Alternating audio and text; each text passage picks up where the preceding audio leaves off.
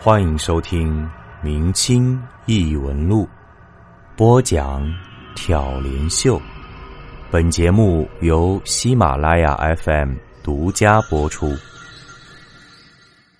点将台，亲爱的各位听友，晚上好！马上就是咱们中国传统的农历佳节端午节了，您的粽子准备好了吗？秀秀一个人在北京啊，虽然说不能陪着您喝雄黄酒一起吃粽子，但是在这里呢，还是要真诚而又感激的祝咱们全世界的华人朋友们呐。当然，这个范围可能有点大。啊，就是听故事的咱们各位听友朋友们吧，祝您端午佳节呢，福寿安康，情谊绵长。那么端午节啊，大家都很熟悉了，咱们中国各地啊有各种各样的风俗，大体上呢不外乎吃粽子、喝雄黄酒，还有就是在家门口啊插一些艾草、菖蒲这样一些流传已久的风俗。那么您知不知道端午节？还有一首应景的古诗呢，我给您念一念啊，听好了，拿笔记下来。这首诗啊是这么讲的：五月五日午，天师齐爱虎，赤口上青天，百虫归地府。这首古诗呢，生动的描述了天师在端午期间为百姓驱魔求安的形象。可见，在百姓的心中啊，天师和端午联系在一起，由来已久。当然了，这个天师想来大家都很熟悉了，他指的就是中国原生的宗教道教的创始人天师道老祖天师张道陵张天师。相传啊，张天师以扶危济困、捉鬼降妖、行神于世。那么，您知道吗？端午节啊。除了有端午这个名称，还有很多其他的称呼，其中有一种叫做地腊节，这个称呼您听过吗？腊就是咱们腊月的腊，古代呢也称作蜡烛的蜡。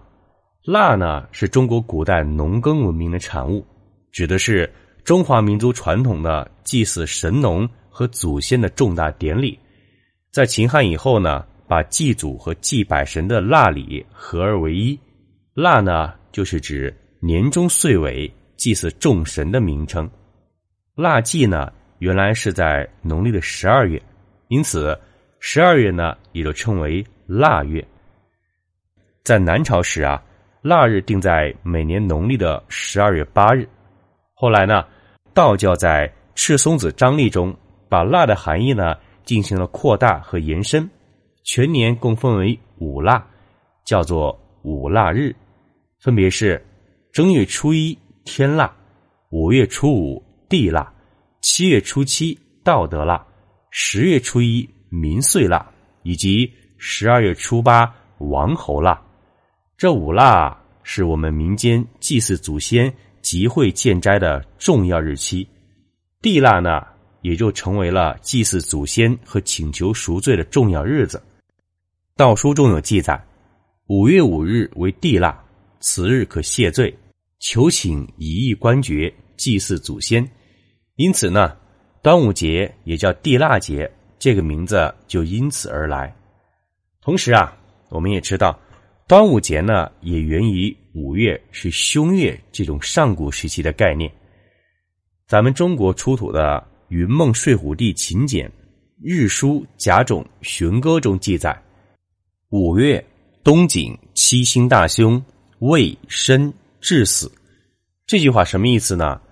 冬景啊，是二十八星宿之一的景宿，这颗星呢在玉井之东，所以叫做冬景。这种说法呢源于秦代，意思就是说啊，东景星呢主管五月，所以啊把五月定为一个凶月。五月呢也俗称恶月，有很多禁忌，所以啊。五月为凶月，也是有古以来端午节赖以建立的文化基础。同时，又在五月里啊，菖蒲成熟了。五月呢，又称为蒲月。为此啊，古人在端午节的时候，就会把菖蒲、艾草插在门上，再用艾草煮水沐浴，去除瘟疫晦气这种风俗习惯啊，也就渐渐流传了下来。熟悉秀秀故事的朋友们也知道啊，在我的这些有声作品里面啊，有很多关于咱们中国传统道教的一些故事情节、人物形象或者一些知识典籍在里面。如果您想了解更多关于道教的知识呢，也欢迎您在我的故事中留言评论，或者直接给我私信。我也希望呢，能把咱们中国传统文化更多的与您分享。好。那么咱们言归正传，今天的故事叫做《点将台》。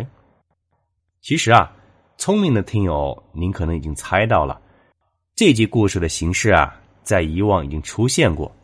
上一集好像是叫翻牌子，是吧？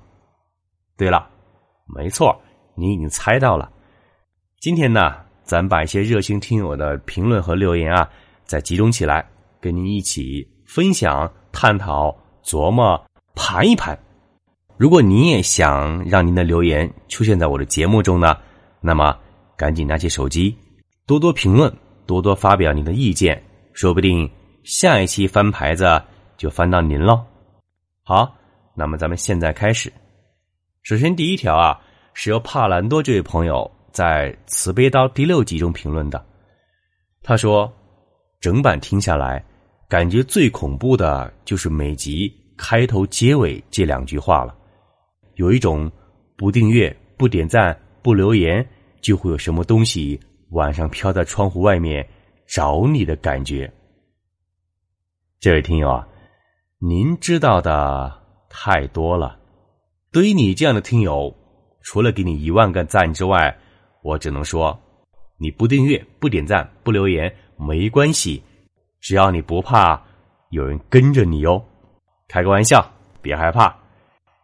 第二呢，是由寂寞红，这是一位老朋友了。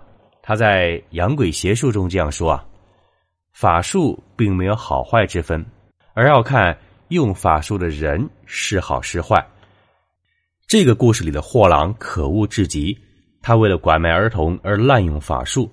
小孩子的防拐重要，非常重要，但是啊。家长更要保护好，毕竟再机智的小孩也敌不过用抢的人贩子。这个观点啊，我也很赞同。用咱们武侠小说中经常出现的话语来讲啊，黑道中也有正人君子，那些名门正派中呢，也可能有奸邪小人。那么，我用一句文绉绉的话来总结一下，叫做“术有正邪，道则一也”。下面是禅心在《养鬼邪术》中说啊，多才多艺的秀秀一如既往的小板凳，听着秀秀娓娓道来的故事，仿佛又回到了儿时，耳畔盛夏虫鸣蛙叫的露天故事会场。非常感谢您这种怀旧复古的风格。其实啊，我年纪真的不小了。下面啊，您还会听到揭露真相的。读者的评论，我只想说啊，你们知道的真是太多了。无仙草堂在这样评论说啊，我看过一个道教的写的小说，轻易不要尝试请笔仙这种无聊的游戏，因为请来的都是鬼。一句俗语讲啊，请神容易送神难，一般请的人会生好几天的病，运势也会衰弱，以后火焰低了，容易被不干净的附体。静夜一窗听雨，在怨念作祟中说啊，真可怕！怨恨的力量真是吓人，所以千万不要让一个女人怨恨你。《源氏物语》里，六条玉溪被光云氏抛弃后，在精神上的自我折磨中，神魂在无意识中于夜间出窍，杀死了夕颜，后来又害死了葵之上。所以啊，一个女人的嫉妒、悲伤、仇恨。强烈的执念、怨恨太可怕了，很多人不知道自己病在哪儿，其实啊，就在你嫉妒和怨恨中。而这位听友呢，在《猫妖夺舍》中有这样说啊：活的时间久了，有些动物呢就开始学人走路、学人说话了，而有些如果不走正道的话，害人也是有的。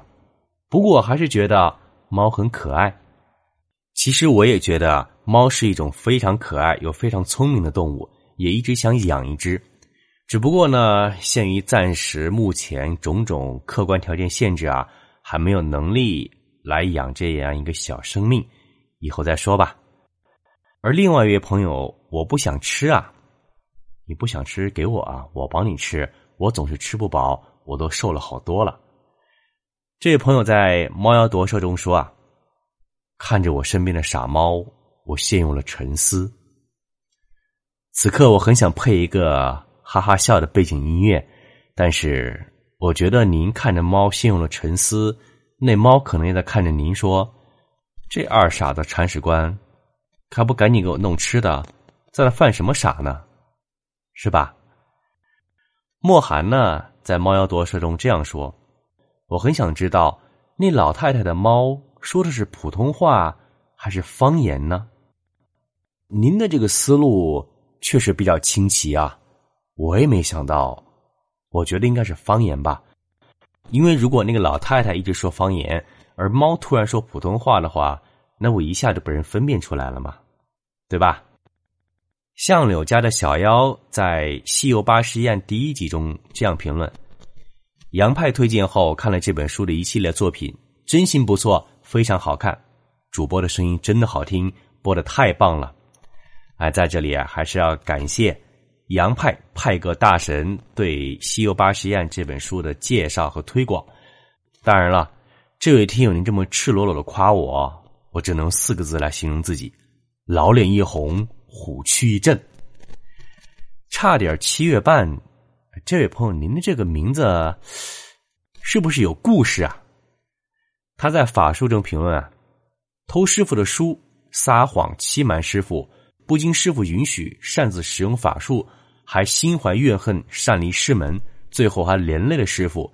这两个人呐，人品真心不咋地，插杆子起事儿，绝对不能要这种人。对，说的太对了，这种人啊，就是只会连累自己，甚至啊，害了自己。最近呢，我讲了几则都市怪谈，其中啊，有一篇杀人车，很多朋友听了非常感触。有妻穿针鱼这样说啊。我怀疑不是车把他杀了，车是物件能有灵的可能性不大。要么是江里的精怪实在看不过去，把他弄死了。这真是天理昭彰，报应循环呐。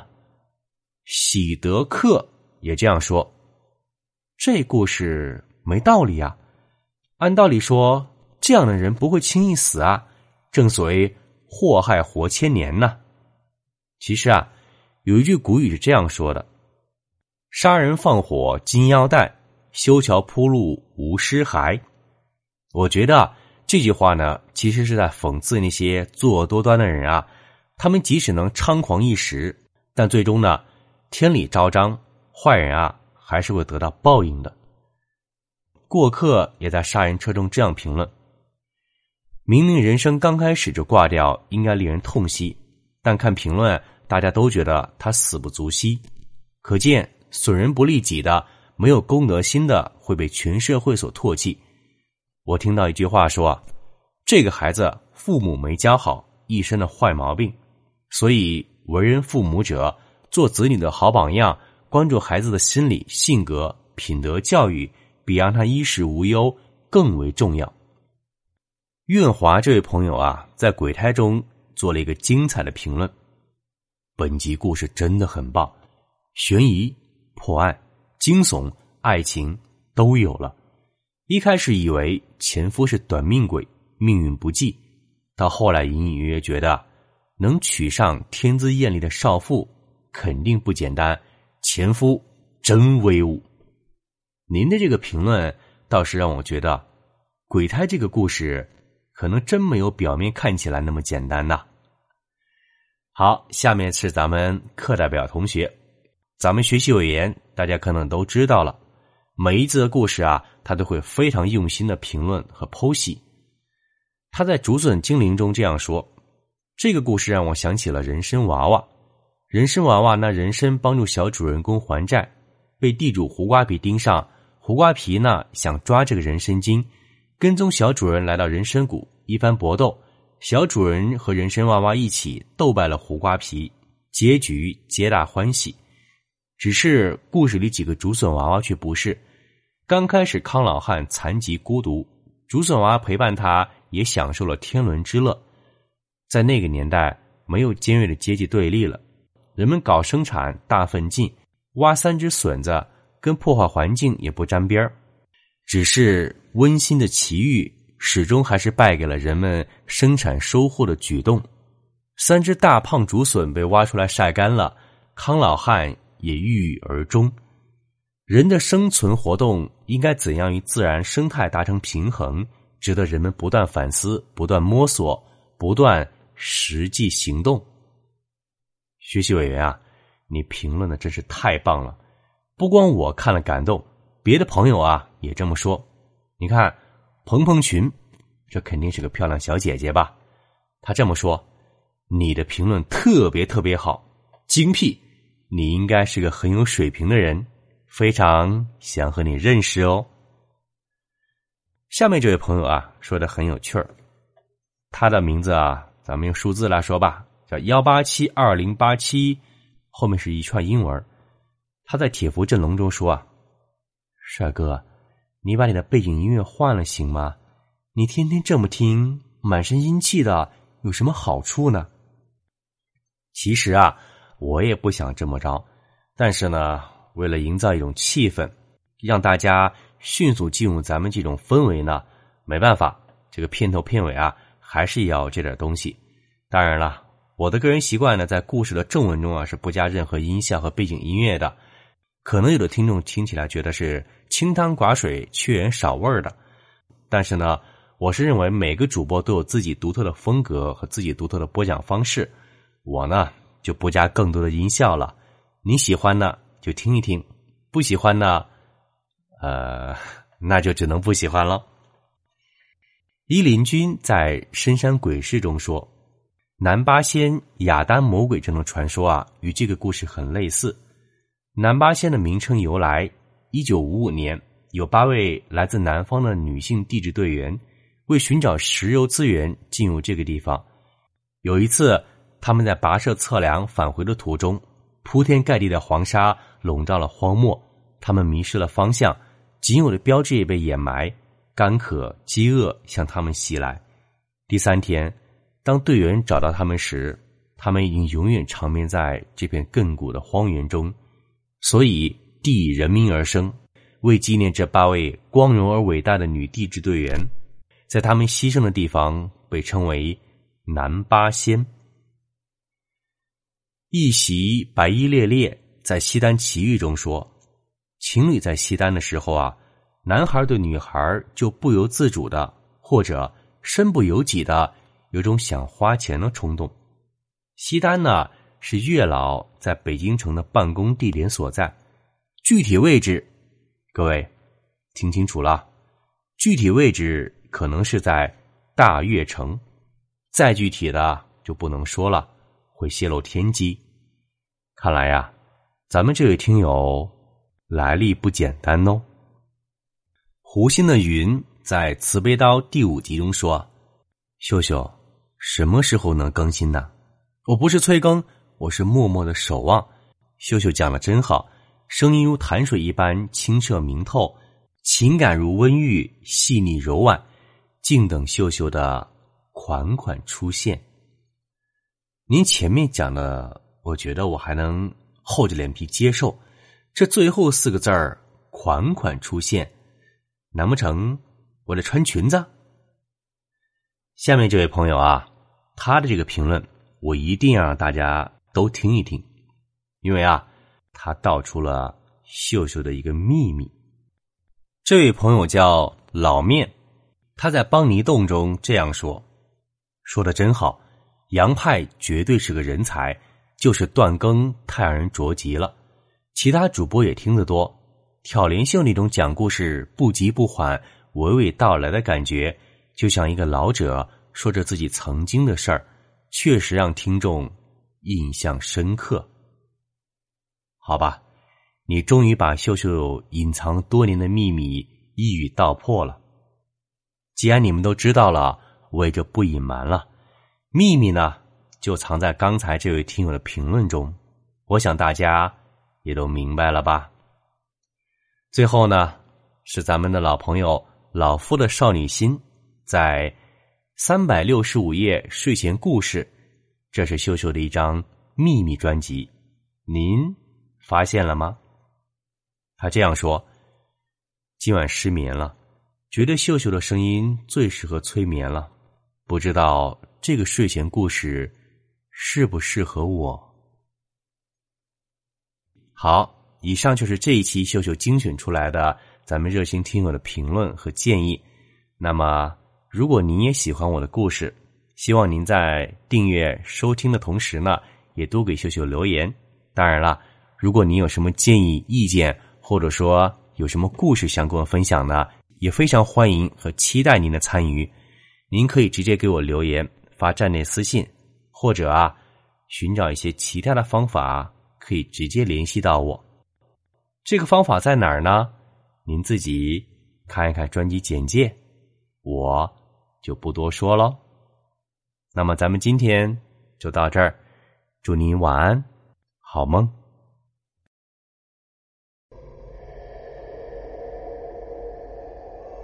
本集播讲完毕，感谢您的收听。如果您喜欢，请您评论、点赞、转发。咱们下集再见。